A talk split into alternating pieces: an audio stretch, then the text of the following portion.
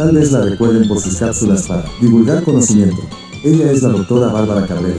Investigócrata, columnista y escritora, quien ahora trae para ustedes un nuevo programa, donde pondrá la lupa en el poder legislativo. Con ustedes, presentamos Los Curuleros. Arránquese, doctora, la escuchamos con atención. La divulgación del trabajo legislativo en la era digital. En el uso que hagamos de estas tecnologías, nos jugamos el futuro de la democracia. El problema es cómo conseguir que estos recursos sean accesibles a la mayoría de la población y den la oportunidad de cambiar las reglas del juego democrático. Howard Reingold.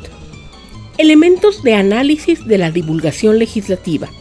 Divulgar el trabajo legislativo debe constituir un binomio indisoluble entre sociedad y gobierno, dada la trascendencia de este poder en la vida nacional, asociado a que, sin receptor, de nada serviría que el emisor se esmere en la difusión de su mensaje. Dilucidar en la actualidad la importancia que reviste el legislativo no es tarea menor, sobre todo ante la creciente participación ciudadana en los asuntos públicos, lo que implica mayor exigencia y expectativa sobre la conducción de los trabajos camerales. El poder legislativo, como he mencionado en otros espacios, constituye el cerebro del gobierno, al ser la institución que, entre otras funciones, dota las leyes que regularán la existencia de la nación con todo lo que ello implica.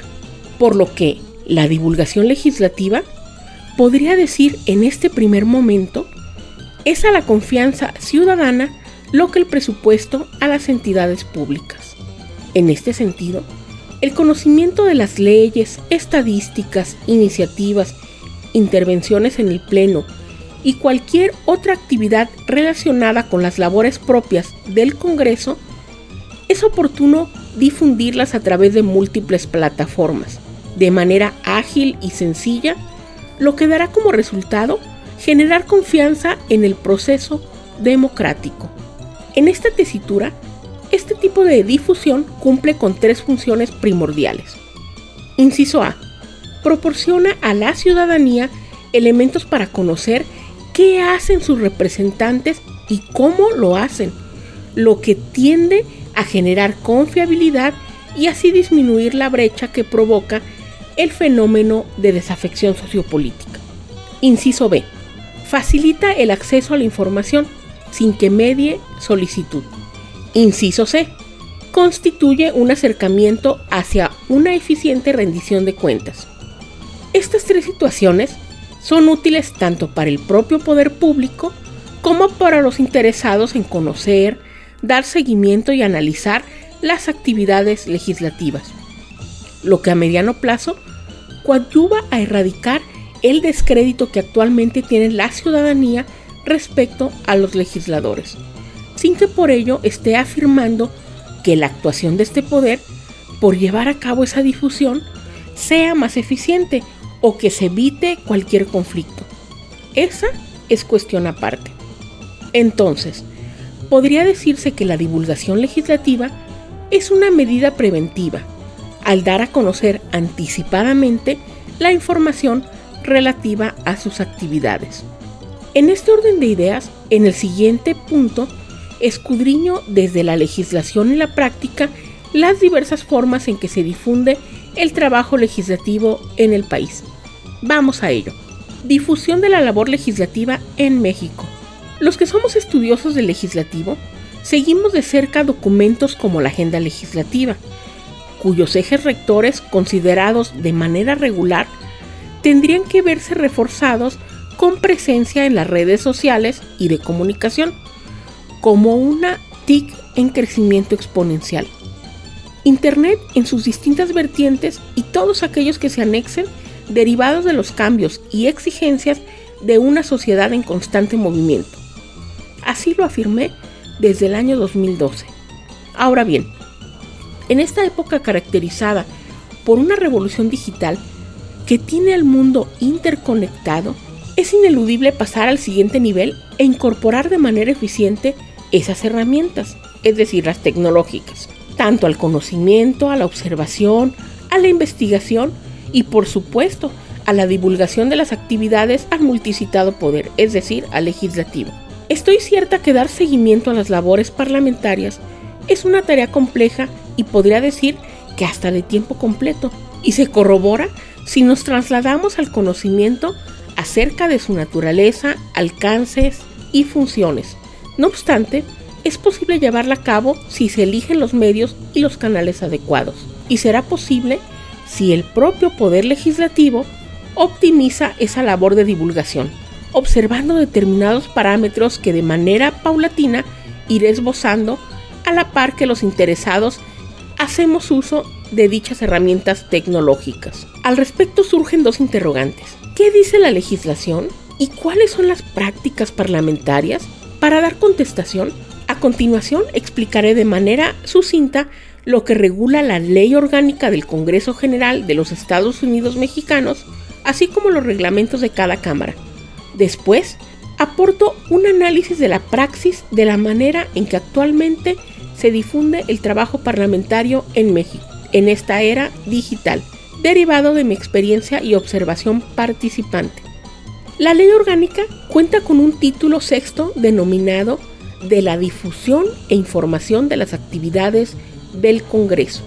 Dicho título está estructurado con un capítulo único que contiene los artículos 139 al 144, el cual alude en el primero de sus artículos la amplia difusión que el Congreso de la Unión dará de los actos que cada Cámara lleve a cabo relacionado a sus funciones constitucionales y legales. En posteriores numerales, dicha ley enumera diversos instrumentos para conseguir esa divulgación, los cuales son el canal de televisión del Congreso General de los Estados Unidos Mexicanos, el diario de los debates, uno para cada Cámara, el sistema de bibliotecas, así como las instituciones de investigación jurídica y legislativa.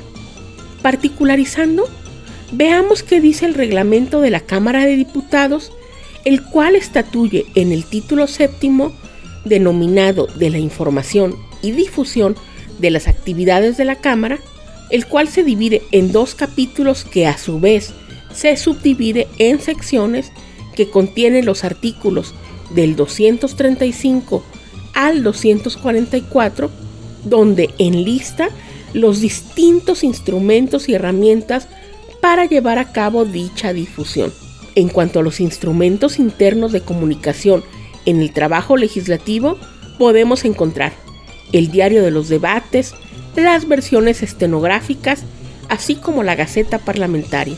Llama la atención el capítulo segundo dedicado a los instrumentos de difusión, en particular la sección primera, que se llama Servicios de Información en Internet, ya que hace mención directa a las cuestiones tecnológicas y está conformada por tres artículos que aluden que para dar a conocer su estructura, composición, información legislativa, actividades y otros temas de interés general, la Cámara cuenta con los servicios de información de Internet.